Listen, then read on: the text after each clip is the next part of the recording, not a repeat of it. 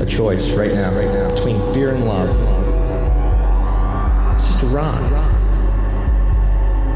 Out of the dark night of ignorance and into the shining light of truth. Expanding reality. A population of citizens capable of critical thinking. We don't see things as they are, we see them as we are. There's a, a level of reality where everything dissolves into an ocean of energy. We empower our experience by insisting on our authenticity. That's very profound. Very. Expanding reality. Welcome to Expanding Reality. I am your host, Brandon Thomas. On this episode, Xane Daniel. He is incredible, guys. He is the content director at Cosmic TV. He is the founder of the Higher Self Expo, which is going to be coming up July 17th and 18th. It's a 24 hour global conference, and the title of it, or the topic of discussion this year, is uh, Where Science Meets Spirituality. So there are tons of incredible speakers. Uh, we have a wonderful time breaking down the fact that Xane is a Hathor energy healer. He is an ascension teacher, a metaphysical conference host, which is the Higher Self Expo that we talked about, and a comic book publisher. He's got a comic book.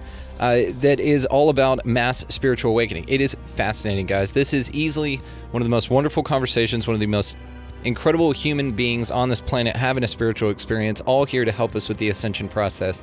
So, without any further ado, Xane Daniel. All right, very grateful to welcome on the show, ladies and gentlemen. It is Xane Daniel. How are you today, brother? Amazing. Absolutely fantastic. How are you? Every day above ground's a great day. Thank you so much for asking. I love your shirt, by the way. Nice job. Oh, thanks. That's yeah. cool. This is uh, uh, Robert. Oh no, I forget the name of the the designer right now, but I love these shirts by this by this particular designer. Okay, when you find out, let me know because I want to get one. It's it looks really really cool on you. So I put you on the spot anyway. well, um, my friend, uh, really excited to speak with you. Uh, you, of course, are running the Higher Self Expo, which we are going to get into. Uh, before we launch into that, if you don't mind, just for my audience that's not very familiar with yourself, uh, just tell us a little bit about you, man. Oh boy, a little bit about me. It's always a fun uh, journey because it's like, okay, how can I sum this up quickly? I can't really. I think it's best to, to tell the story. Uh, you know, I was, I like to say that I was raised by scientists. So my father was an electrical engineer. All my uncles were electrical or some sort of engineer. And my grandfather was a chemist who worked on the triggers for the H bomb after World War II for the US government. So I was surrounded by science as the the religion essentially. I didn't even realize that that was our religion, but it was. And I did not we were we didn't even speak of spirituality. We we didn't even speak of of religion and if we did it was just a little chuckle about uh, what the rest of the world, you know, uh, blindly believes. So it wasn't, and I became a producer in the video game industry for 22 years. So I continued to be surrounded by now computer scientists. So it wasn't until 2013 when I did an ayahuasca experience that uh, opened me up to the idea of this spiritual world. And I would say that it happened immediately. As soon as the experience began, I was speaking to the voice of universal knowledge, and I instantly knew that everything else that I had been uh, really believing and studying and, and caring about was could not explain why I was able to speak to this being. They weren't open to the concept pretty much. So I took my science knowledge and I threw it away and just asked this being of this this being of universal knowledge, okay, wh- what should I be doing? How should I be living? What is going on? And and it just explained everything to me that I didn't love enough, that I was being greedy, that that there was such a thing as past lives and I just got like a personal um, teaching from this voice that lasted the entire ayahuasca experience. So from that point on, I discovered that I could continue to speak to that voice even if I was not on ayahuasca. Wow. And it was that that really started to open me up. But still, it took me a while before I discovered my healing gifts and all those different things. It still, I needed a lot of proof because I, even though that really did work and I really was convinced, there was still a lot of doubt and and some experiential proof continued to happen to me over the next five years until I really truly opened up to it. My God, that's incredible. Okay, Yeah. well, I with with your psychedelic experience, was it? What, did you ever do anything before ayahuasca, like mushrooms or LSD or peyote or mescaline or anything? A little bit, but only because it was like a peer pressure sort of situation. I really wasn't into it or open to it. So it, they were a little bit dud experiences, I would say. I mean, I mean, some things happen, I suppose, but I still was pretty closed off. I still looked at it as just some sort of foreign substance that was doing weird, scrambly things to my brain. And it wasn't that I was speaking to any kind of you know greatness. It, it was truly the ayahuasca experience. And so to finish what you had originally asked me tell you tell me tell you about me um, to, to to finish that up. So now uh, i'm a hathor energy healer. So i work with an extra dimensional collective called the hathors um, and I do something called the soul essence activation as my main modality, and everything kind of branches off of that that modality is unique to me, and I brought it with me from my past lives as a Hathor and as an Arcturian and a Pleiadian and and an Andromedan. And what's really ended up happening with that is I've filtered into helping people overcome um, negative spirit attachments, which was really not my intention at all, but it just kind of led in that direction. I had created an ascension course to help people that were not happy, that understood kind of the concepts of spirituality and meta- metaphysics, but they weren't really able to apply them that well to their lives. And so I really started to help. I had I had kind of a method on how we can apply all those teachings to our day-to-day experience. And then because I had some YouTube videos that took off uh, when I was removing negative entity attachments, people started coming to me saying, "Your videos work, but the attachments just keep coming back." So I asked the Hathors, what do I do with these people? And they said, put them in your ascension course. So when I did that, then all of a sudden they got it. Their entities were gone forever and they they went on a new path. So I ended up just modifying my ascension course to include more about negative entities and getting rid of them. And now it's uh, it's you know coming to a head where I'm almost not able to keep up with all the people that are coming in that that need this assistance. And what's beautiful about it is that generally people who are suffering from spirit attachments are at a great stage of, of their um, ascension path, you know. They're open to it, they're excited about it, but they're also being dragged down. So just there's a couple of things that we can do that really make a difference and now they get to go shooting on their their mission, their path and you know they're they're really beautiful results but that's not all that I do, of course. So I also write and publish my own comic book series called Righteous about a mass spiritual awakening. This has proven to be very wonderful for the masses. If anybody reads this who is not open to spirituality, I've also imbued the comic book with the soul essence activation. So anyone who reads it receives that Hathor healing. And when they do, they find themselves uh, having a catalyst experience. And so they they've written, you know, I've had people write, write to me and go, I read your comic book. What did you do to me? Right? Like everything has changed in my life and so on and so forth. And I can tell wonderful stories about that. So so it's kind of cool because really I also uh, host and, and I created the Higher Self Expo, which is an online only metaphysical conference to, to and it's with advanced light workers and, and people who really want to expand themselves. So if you think about those three things that I just said, the one, the righteous, is all about opening people up to the possibility of spirituality, even if they were closed off to it. The middle one, the second one, is helping people with negative entity attachments. So they've already had their awakening catalyst moment, but now they need a little additional help. And then the higher self expo is really for people that are at any stage, but often they're more advanced and they want more options, more possibilities, you know, uh, awakening their own spiritual gifts, having new expansion and that sort of thing. So it's kind of great because it's really about covering the whole spectrum and helping as many people as I possibly can on this journey. I love how you went from science minded, and it sounds like you approached your experience with ayahuasca that was the catalyst kind of scientifically. You went in with observation, you went in with an open mind, and you've got kind of that switch flipped, but then it, it did the other side of it and then moved you into this new direction and you just jumped right in man i love this especially the way that you're helping other people it sounds like when you talk about people who then uh, get negative entities attached after they've been released it's just that they're not in the right frame and they need to go through your ascension to then be able to block those out initially. Instead like let's say for instance whenever you were talking about it uh, what i'm reminded of is just a simple analogy that we live on a ranch out here. We've got a chicken coop. Uh, we I kept pulling the same snake out of the chicken coop, right? So it's the same same rat snake that constantly kept coming back. And so what I figured out was where the snake was getting in, and I fixed it. So now the snake just doesn't enter the coop anymore because the structure has been repaired. And it sounds like that's kind of what you do. You take that to that next level. It's repairs that need to be made on a spiritual level that uh, you're facilitating.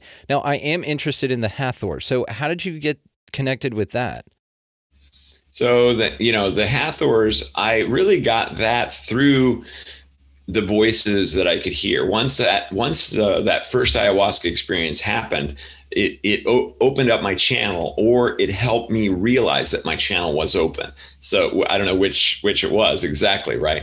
But but at that point, I was able to speak to this voice, and it continued to expand, and and, and I started to learn that there were multiple voices, and eventually I would ask, I would ask, who is this, right? And they would go, it's not important. What's important is the healing, or what's important is the message. You know, they would always kind of stop me from finding that out. So I, I eventually had to go to a, um, a, a this amazing channel that can channel every being, every type of thing that, that exists. And so when she, as soon as she started, it was, oh, the Hathors are here. And then she was able to talk to me about that that that it was the Hathors. After that, I was able to confirm with them that yes, in fact, that it was. And I learned a lot more about them and my relationship with them during that session, including the fact that I was incarnated among them. The Hathors were here on Earth, incarnated during Egypt's Golden Age. There's a there's a temple in Egypt, the Dendara Temple, that is completely dedicated to the Hathors. And if you type in Hathors in in Google, you'll see the carvings of what they looked like, and they do look a little bit different than us. So I was incarnated among them at that time, and that's when I learned how to do my soul essence activation modality. Now, were they described as uh, extraterrestrial entities, or were they just higher plane beings that were existing in this 3D reality? How how did that come about? Um, I would say they're more like extra dimensional beings, um, and and yeah, they are going to be higher higher vibration than us. And that's one of the things you know any channel that you work with they've got to try to raise their vibrational frequency. And the the beings that they're channeling are lowering their vibrational frequency so they can reach a match. You know if if there was ever a high vibrational being that just came and landed on this planet and looked at us we would we would have a very difficult time with that. My understanding is that we would lose our ability to keep our consciousness in these 3D bodies, and we would all of a sudden kind of get sucked into the the the higher vibrational entity, and we would be looking at ourselves standing there in front of the entity. So so we really are not at that vibrational frequency, that higher one, where we would actually be able to to, to maintain ourselves inside of ourselves. Now, do you think that that's the role of these extra dimensional beings? Like they have nothing else to do, or is are we like a hobby for them, or are they here to assist us for some altruistic motives? Because it sounds like a cosmic compromise that we go through. So the medium will raise their vibe, they kind of lower theirs, and we kind of meet on some sort of even playing field basically. To where the mm-hmm. message can be re- received to where we can interact with one another. So do you have any information on like their motives? Like why? Why us?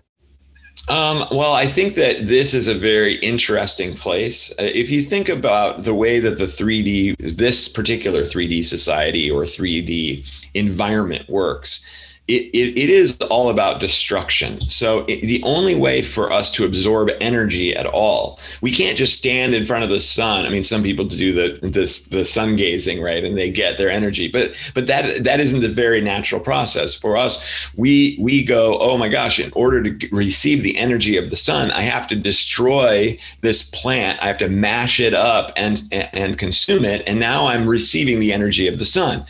And every animal on this planet, including all the plants, have to do this. It's a destruction survival society or, or I'm sorry, environment.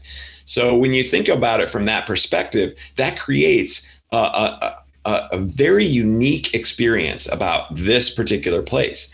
We are, if you think about all the emotions that we get to experience, we get to experience fear and we get to experience excitement and we get to experience this wide range of emotions. Every single one of them come, comes from the fact that we can die.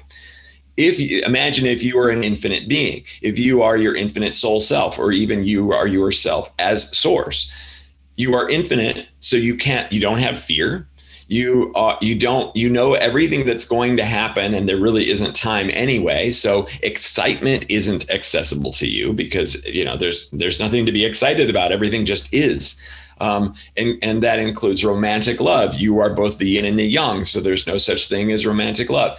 You know again all of the emotions that we get to experience here are all based on the fact that we can die and that this is a destruction based survival system.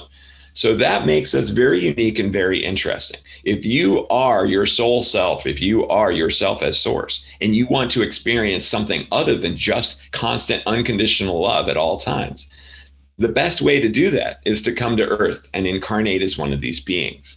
So I think everyone or all the spirits and all the existence are very interested in this particular planet and probably any other planet that has this sort of system. But but the more that I learn about it, uh, the more that I, I believe, and it seems that Earth is still pretty darn unique, and there aren't too many other worlds that have these this like set of rules. So just from that perspective, everybody's interested. This is this is the favorite aquarium to to take a look at and see what's going on. And everybody wants to interfere and get involved, but we can't they that they've all essentially agreed not to unless we specifically ask for it so that's why they're not just going around and healing everybody and fixing everything you know imagine that you were that you're you remembered that you were source and you brought with you all of your creation instant creation abilities to this world what's the first thing you would do? You would probably give yourself some pleasure because that would be the first instinct. But then you would go, well, I don't want anybody to suffer. So nobody's starving anymore. Nobody has uh, any problem. Nobody lives on the street anymore. Nobody has any problems anymore. You would just go around and fix everything. And then you'd go, oh, crap now what? You know like i've kind of ruined this place right? So so so we know as our soul selves as our spirit selves that we don't really want to come and interfere with this because that would ruin the experience. We come here forgetting that we are our soul selves and our source selves so that we can take it all seriously so we can actually experience fear and frustration and disappointment and unworthiness and all the lower vibrational emotions as well as all the higher ones easily the best way that I've heard this explained because yes, you are absolutely right. That is one of the things that whenever I went through my spiritual awakening, I don't I can't speak for everybody of course, but it it was so personal in the fact that I was like, well, why would God do this? And why would source create this? And why would these conditions exist? And then you get to that point to where you're like, oh, well, you need dark to know light, you need hot to know cold. So the juxtaposition is what's important for the experience. But the suffering part of it was one that I could not wrap my mind around. The way that you just explained it makes complete sense. And of course, if you follow that logic logic, we are spiritual beings that are infinite beings after having this experience. So, therefore, of course, it's chosen. Of course, we knew what we were getting into uh, and signed up for. Love your explanation, man. I you you brought me a lot of clarity with the understanding, and I'm grateful. So, thank you. Uh, oh, it, thank you. Yeah, no, really, uh, that was that was a perfect way to explain it. I know uh, I I can already think of at least 20 or 30 people that communicate with me regularly through the show that are losing their minds right now with joy uh, based on that explanation. So, uh, so with with your understanding of everything going on here, do you think that the need to do you feel that it's your responsibility or that you have a need or a role here to wake people up in the you know traditional sense of the word? Oh, I love that question. It's very nuanced actually because there's so many different ways that we can look at all this and I talk about desire all the time. Desire is a slightly lower vibrational emotion. It it but barely, right? Because right above that is acceptance. So, and desire and acceptance are these wonderful opposites. If you are in a state of desire, I need to wake people up. I need to get myself this other, I need to get a new car, right? Whatever it is. that means you are you are in a, a position of, of lack or deficiency and it's also saying something to the universe not good enough right acceptance is everything that i have is absolutely perfect and beautiful and i don't need to do anything so if you if if if it's my desire, if it's my want, if it's my need to wake people up, then I'm actually in a place of deficiency and lack, and I'm saying to the universe, not good enough. So instead, I like to look at it like this I am excited to wake people up. Excitement is my favorite emotion probably because it is it is a prediction of the future. You can't be excited about something that's already happened. You can't really even be excited about something that's currently happening you can only be excited about something that hasn't happened yet. If you are excited about something that's currently happening, we would call that joy. So, excitement is the counter to fear because fear is a prediction of the future also. And you cannot be afraid of something that's already happened. You cannot be afraid of something that is currently happening. I'm being stung by a bee. I'm afraid of, no, no, you are being stung by the bee. You might be afraid now that you're going to have an allergic reaction to the bee. So it always changes to something that hasn't happened yet. And the amazing thing about fear is that the less likely the thing is to happen, the more we're afraid of it. And I can go into that if you'd like to, but it's an interesting kind of fun explanation. You want me to? Please, yeah, absolutely. Okay. Okay, so think about it. You're working full time, and your boss comes to you and he says, "There's going to be a layoff in two weeks, and you're in the in the bunch. You're getting laid off. Are you afraid about being laid off?" In that moment, if you're, yeah, yeah, I would say yes. I would say no. You're not afraid that you're going to get laid off. You know you're going to get laid off. It's a hundred percent certainty. I have no fear of that. That is a fact. Now I might start to be afraid of, am I going to be able to pay my bills? Do, am I, am I going to have to move? Uh, you know, oh, I, I, maybe I won't be able to get another job. That's the, that's where the fear comes in. So let's say they come and they say, oh, there's like a 5% chance that you're going to get laid off. Are you afraid you're going to get laid off?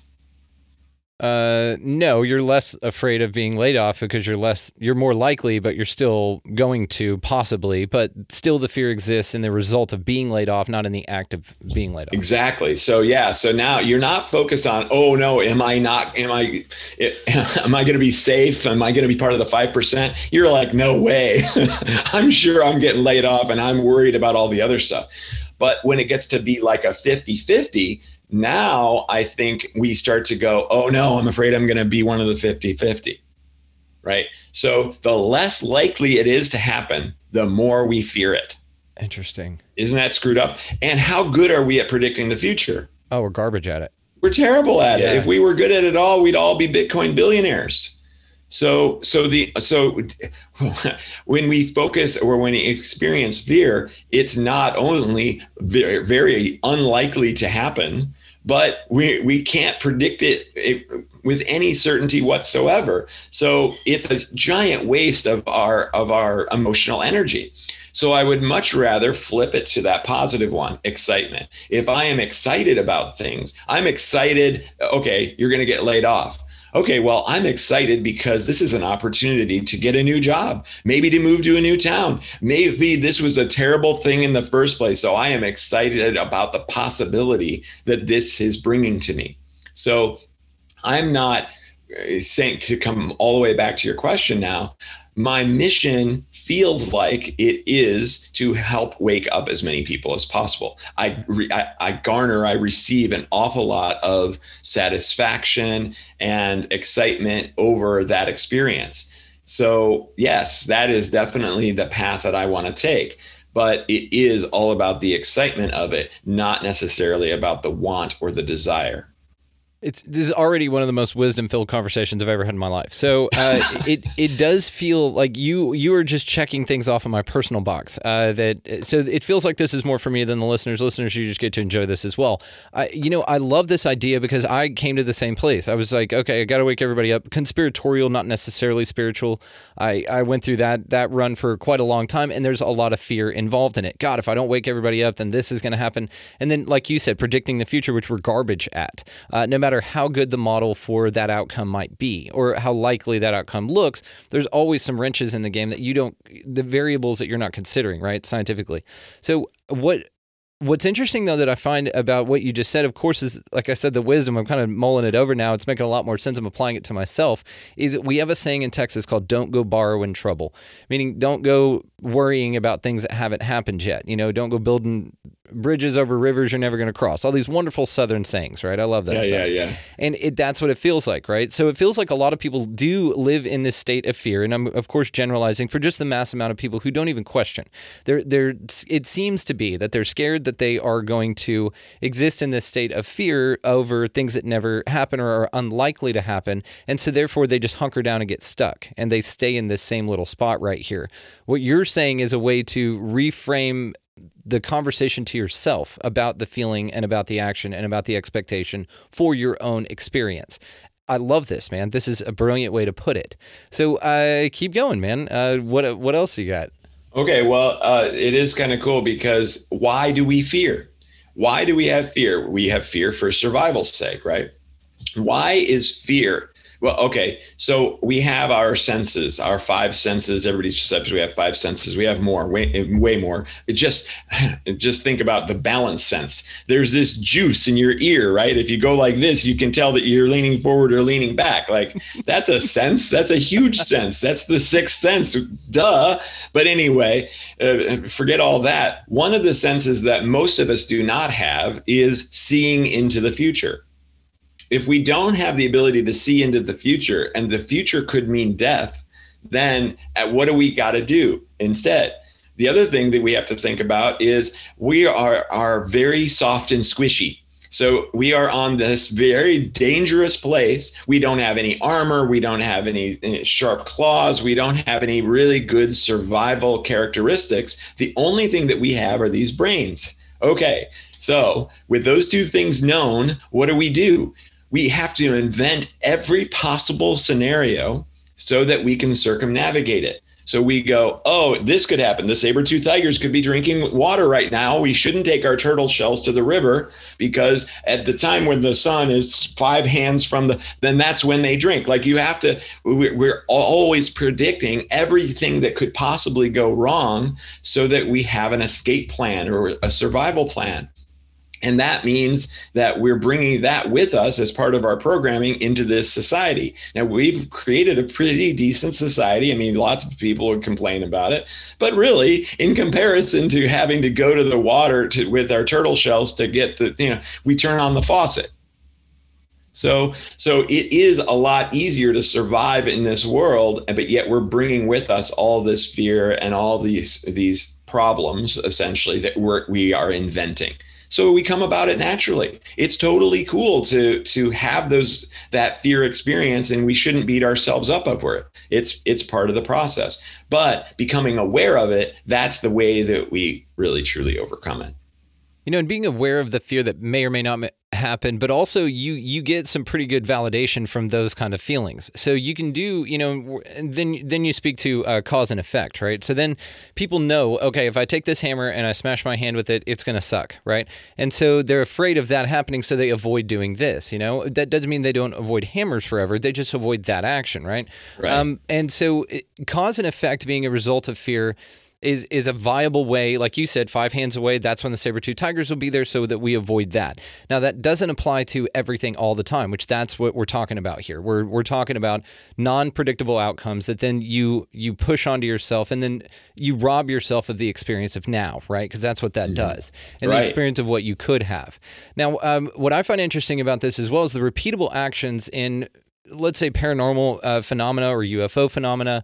I don't know how deep we want to go into that, but my my question on this is is that whenever people start predicting patterns of ghosts or of UFO, this is why it's not scientifically viable, is because it's not predictable, right? It's not something that is easily repeatable in science. It's not like the saber tooth tigers. Uh, it's not like the confidence you have that your tap water will work or that if you smash your hand with the hammer, going back to that analogy. Um, so, what do you think about the idea that our futures aren't set yet? Meaning that the only thing in front of us is endless potentials, and therefore you manifest your reality or you can create it in the way that you want based on your actions, decisions, mental acuiteness, and on paying attention to your moments and what you truly desire. It, it in my mind, the way that I look at it is the way that you can remember the past is because you chose to do that and it's already happened. The now is what you're experiencing now, and the future is a fog of potentialities. It's that electron that's in every place at once, right? Uh, do you subscribe to that idea as well? It's a combination of things because I also really subscribe to the idea of the soul contract, mm, mm-hmm. and and so that with the things that we have experienced in this life is something that we signed up for, and and that I love that because it's one of the me- mental healthiest parts of spirituality. It's one of the mentally healthiest concepts in all you know reality as as far as mental health i mean it just if you are in the victim mindset then you are going to continue to suffer for the rest of your life. If you are in the, oh, I'm powerful, I chose these terrible experiences because I knew I could handle it. I call it soul confidence. So if you are your soul self and you're you're deciding which kind of which character you want to be in this earth existence, then you're going to be like, oh, okay, this one's going to have um, relationship issues. This one's going to have abuse situations. This one's going to have addiction issues. Okay, I want to do that one because I know that I can handle it, because I know that I can get the lessons out of it.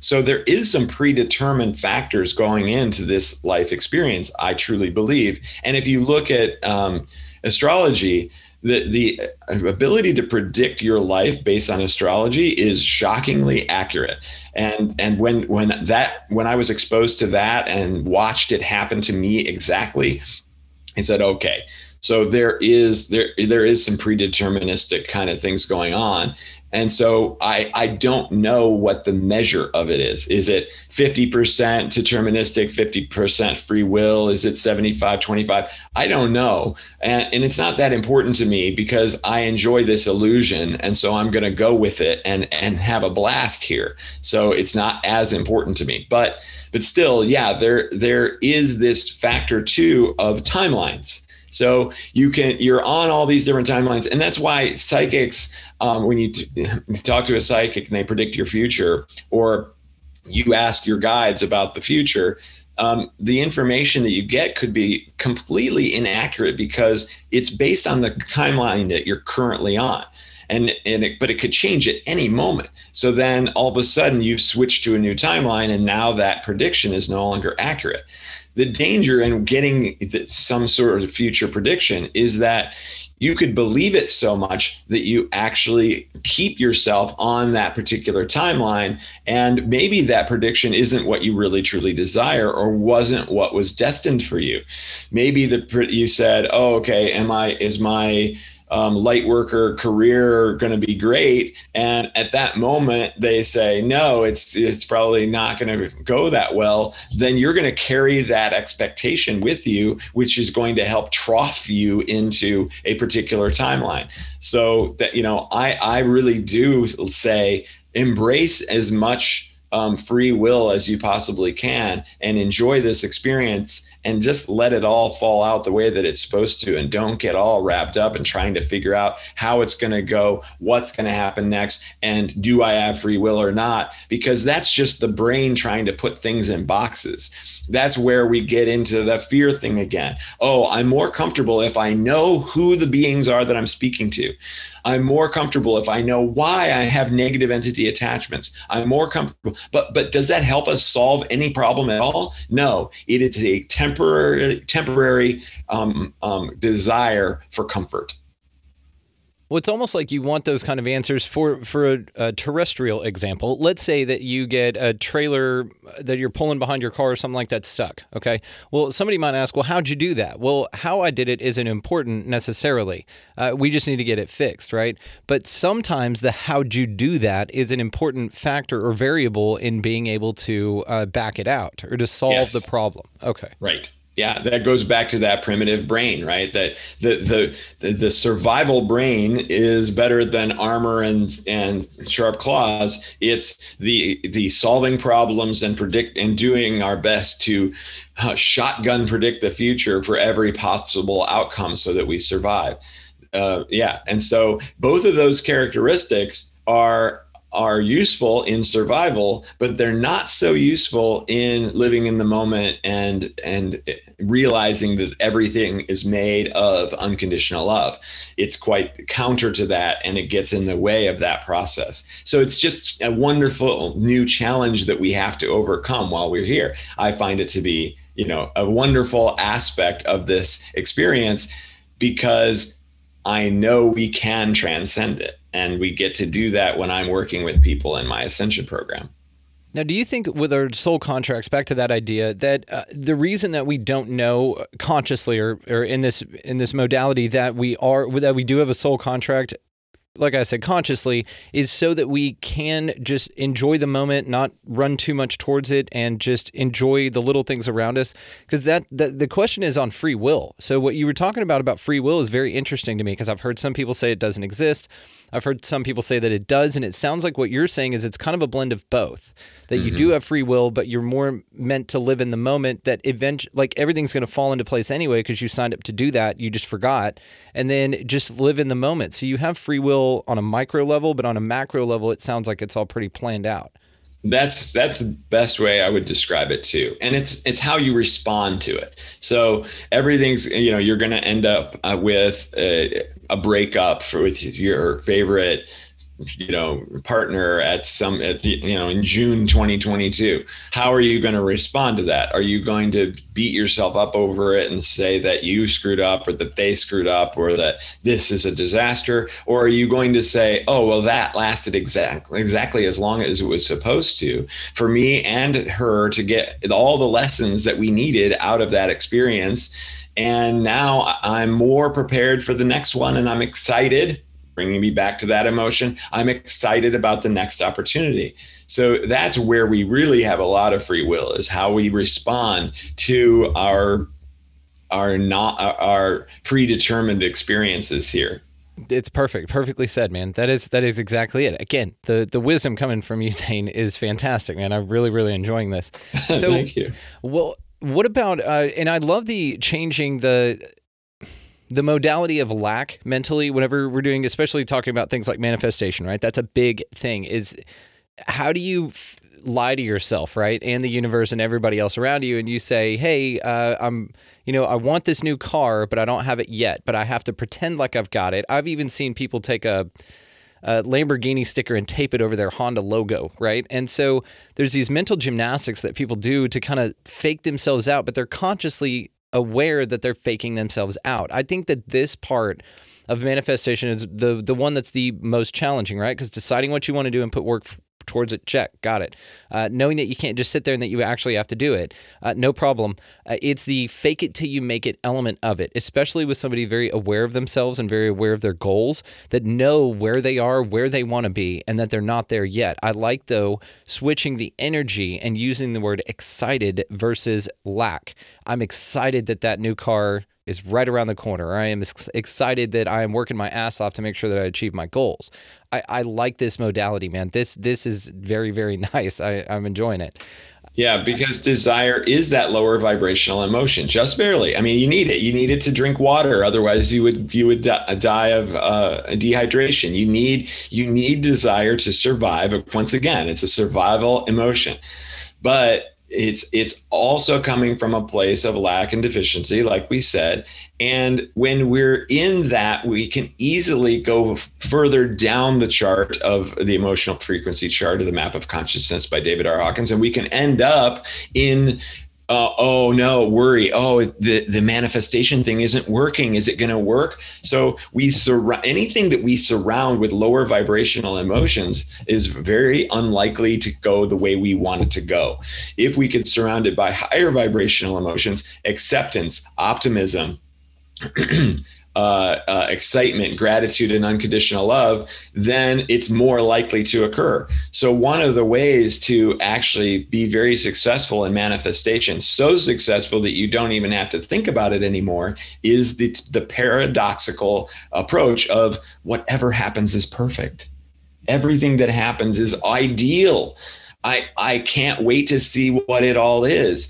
Then, and when you truly believe that and you truly just go through life like, yeah, that this is amazing and that's crazy and this is great, whatever. And then then all of a sudden you go, oh, you know, it would be really cool if I had this. It's going to happen so fast because you aren't depending on it to happen. You aren't, you know, yearning for it to happen. You aren't aren't in lower vibrational emotions at all. You're in flow. So you just go with it until you do have that desire and then you get it. I got to compliment you again. Uh, so, be, and I'll tell you why. Because all of this is ringing massive bells for me. And again, it's right timing. It's perfect. Everything about it. And I know my audience is just sitting there d- feeling the same way that I am, right? Because let's say, for example, uh, my wife and I do this a lot. Uh, it's I'll tell her you know, something, right? It, it doesn't matter. I can't even come up with an example. It doesn't matter. And then she'll go, nah. And then she'll hear the exact same thing, phrased the exact same way from somebody other than me and just go, oh, well, I'll be damned. I didn't know that. And I'm over here like, yeah, you did. Because I've had these exact conversations with several folks. I've read a lot of books on the subjects. I've heard it put to me in damn near this exact same way. For some reason, right now, the way you are saying it is resonating with me more than I've ever heard it before like I said, you were checking off some major, major boxes. So, again, this is more for me than anybody else, but I'm grateful you're here. So, uh, let's talk about the Higher Self Expo real quick. Um, so, tell, tell us about that. How'd that come about? Well, that was a, a uh, response to COVID. So, one of the things that I teach people in my program, of course, is you know how do we look at things in a, in a positive way oh uh, the the pandemic has made life miserable no, no. The pandemic has created all kinds of opportunities and possibilities. We're going through a mass awakening. There's so many things. So, what did it lead me to do? Well, I am a van lifer, so I travel around the country in a camper van, or usually the continent if Canada wasn't blocked off. And and I would, was going to expos and conferences and speaking, uh, which is something that I absolutely love to do. Well, when everything got shut down, I said, "Uh oh, I got to come up with." Something else here. And at the same time, I, I was realizing that I, I wasn't becoming, I wasn't really reaching out to other light workers. And I realized that that would be a lot more fun, a lot more interesting to meet all these other people and get their perspectives, have networking, you know, all the all the benefits to doing the, you know, working with other like-minded high vibrational people. So the combination of things went, well, then let's just create an online metaphysical conference that's only online. It'll never be on location because that's a whole different beast. Um, and and so really in in just over a year, we've already done three events, and this next one is is our fourth. So and and this next one is pretty crazy because we just one of the things I was running into is that if you do it in the US, for instance, then Australia is asleep during the expo, during the conference. So I said, all right, well, that's not cool. What if we did one where it was like 24 straight hours and we went eight hours in the US, eight hours in Australia, eight hours in Europe?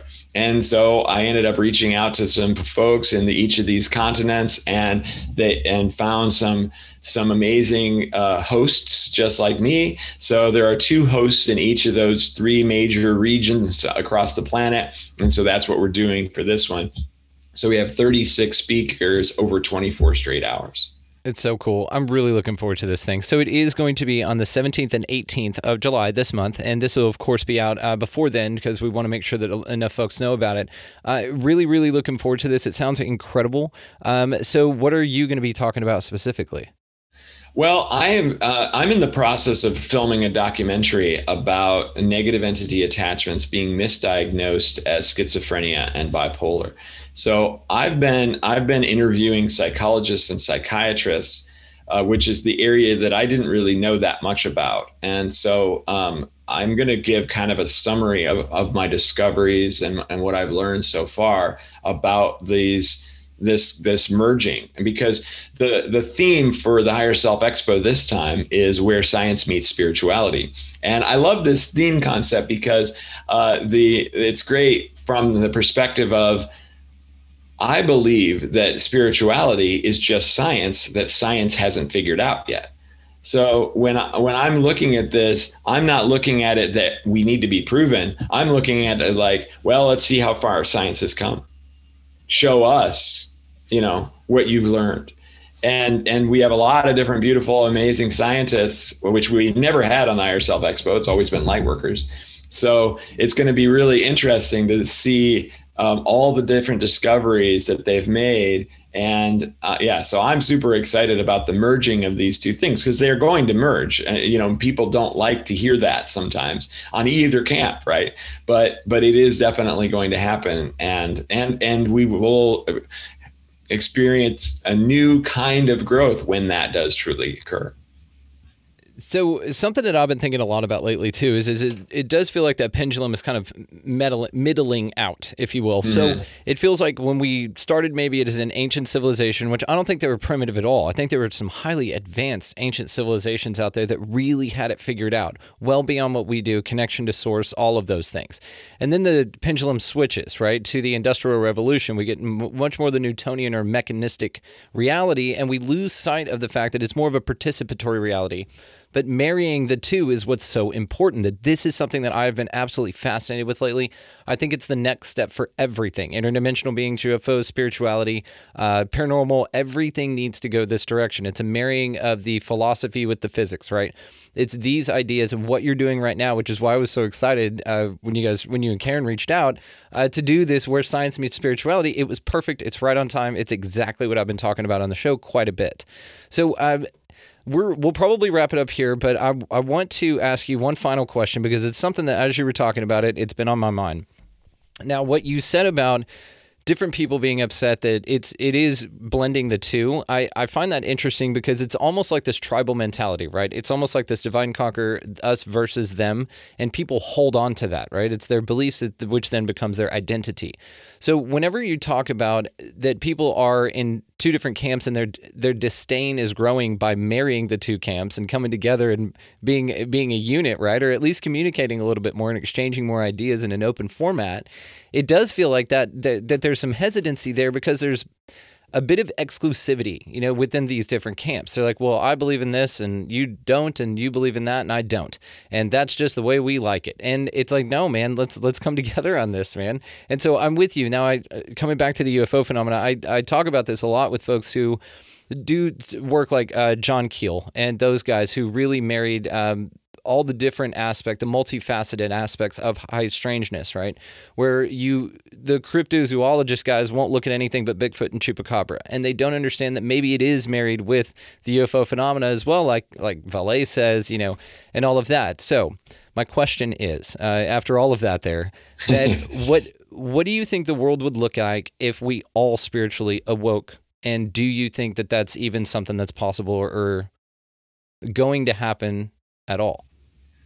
So it's pretty much you've just described the the concept uh, to to righteous, which is my comic book. So uh, I'll just give you a quick example of that. The the the the main story is we have a greedy corporate analyst who is visited by a being of light that touches him on the forehead and changes him so that he can only help other people and he can't just make money for himself anymore. So he's the reluctant hero. It's a little bit like Liar Liar with Jim Carrey, right? So so he doesn't really want to just go help people. He wants to continue to to follow the American dream and do you know and, and retire early with Lamborghinis and you know all that stuff. But he comes quickly realize that there's an awful lot of of of good and beauty that comes from helping others, including even making himself feel better. And then the other twist to the story is that every time he helps someone, they get it too. Mm. They now need to help others and so on and so forth. And so essentially it spreads throughout the world. And what happens when that happens? We are almost instantly transformed into a utopian society because we switch from being this selfish perspective to being a helping perspective. And when we are a helping perspective, then nobody suffers anymore we are doing everything that we can to help those who are don't have enough food, who don't have shelter, who are uh, suffering from mental illness, that are you know on and on and on and on, and and so I see that I liken that to a spiritual awakening. So that that's what I truly believe happens when even when 51% of the population says, "Oh, I I believe in this whole spiritual concept. I get it, and I only want to help other people.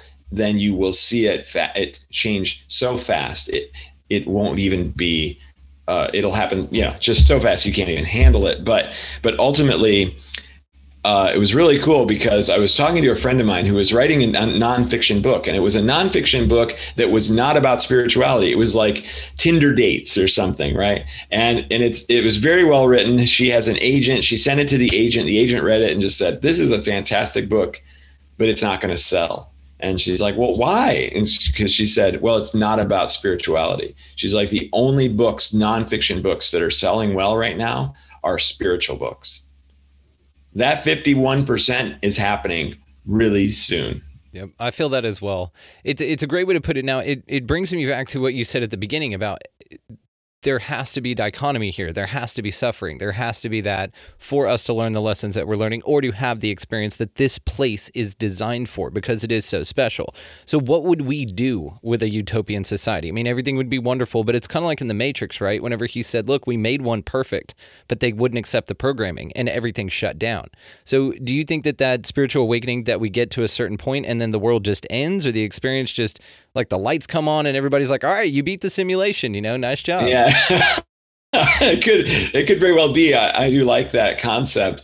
But you know, I look at it a little bit like this. If let's say you are your soul self, right? You are your spiritual self. You are observing uh, um, infinity with unconditional love and and it's so obvious right it's just like so obvious that everything is unconditional love and you're soul buddy says, Hey, do you want to go to Earth?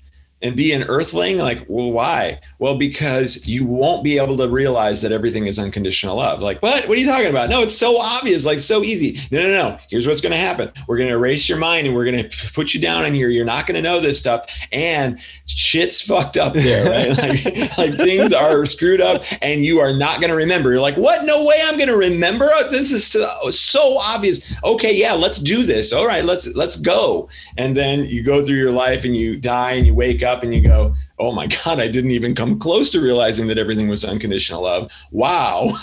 let's let's do it again and let's do it again until we can get there. We have so much soul confidence that this whole experience is going to be easy to handle, but it isn't. So I think that we will always come up with ways, even though we have a utopian society, there will always be challenges. There will always be things. Imagine then in a utopian society, and someone says, okay, well, let's just do art. Like, oh, that sounds pretty good. Oh my gosh, we're trying to build this giant, you know, this like 200 story sculpture, you know, uh, statue of, uh, the, you know, uh, what do we, pick some pick some amazing being right? Just whatever of a pleiadian right? Okay so oh my gosh it's going to fall over and we're not doing it right and blah blah blah. Like so we will always create challenges for ourselves on how we can be more amazing than we already are. I think that we will have this constant desire to do and create and be and that will will always offer us challenges. And if it doesn't, you're right. We'll just go reset. Let's start the earth over again, and let's do it again. Yeah, and it, it is, but and I'm with you on this. So I, I completely agree that we can at least alleviate the stuff that sucks so bad. If one kid goes hungry, that's the mark of our civilization. That's the peak of what we're capable of. If one right. child goes hungry, I that that's what I feel is the way, right? And so if if we can achieve that, if we can at least cross that off the list, man, roof over every head for when it rains, right? Just get get us some shelter, and not in a I know because then you'll hear the people, well, that's socialism, boy. And it's not what we're talking about, man. We're talking about just bare stuff so that nobody goes hungry, right? That's it. Can we just do yeah. that? Uh, yeah. No matter what yeah. that looks like. Right. It's really not that hard. If somebody came along and said, okay, $1 trillion to the first company that feeds all the people on the planet, you know how fast that would get solved if yes. the number is right? I don't know if yes. that's the right number, but let's assume that it's the right number. You know how fast that would be solved? It would be a race and everything, and th- that no one would be hungry anymore. That's how easy it is for us to do whatever we want. But we are currently in an incentive program that incentivizes us to essentially be selfish. It, is, it incentivizes us to provide for our families and nothing more. And it, that comes naturally to us too, because that's the survival programming that we had when we were in, in our primitive times. So all we got to do is just tweak the the incentive program and and all of a sudden we're going to be very motivated to do amazing things to help people. So there's just so many ways to accomplish whatever we want to accomplish whether it's a 51% awakening or it's somebody who has trillions of dollars or billions of dollars and and they go oh well, i'm going to have an awakening and i'm going to make sure that everything's taken care of you know it's it's really really quite easy for us to do it it's just a matter of that moment happening Perfectly said, and I completely agree. Uh, so, do you think that in our time, like that, we're witnessing the pendulum switch, uh, not only of the marrying of the sciences and the ideas, but also of like that maybe the spiritual community and the UFO community won't be minorities anymore. That basically it will flip to more of a fifty-one percent. Do you think that we'll see that in our lifetimes? That's a good question, and uh, and the answer to that is let's find out. I love it. I love this. Xane, I cannot thank you enough, man. Did you have any closing remarks or anything? I'm going to be linking, of course, all the ways to find you down in the show notes, especially the Higher Side Expo. Higher Self Expo, Nice. apologies.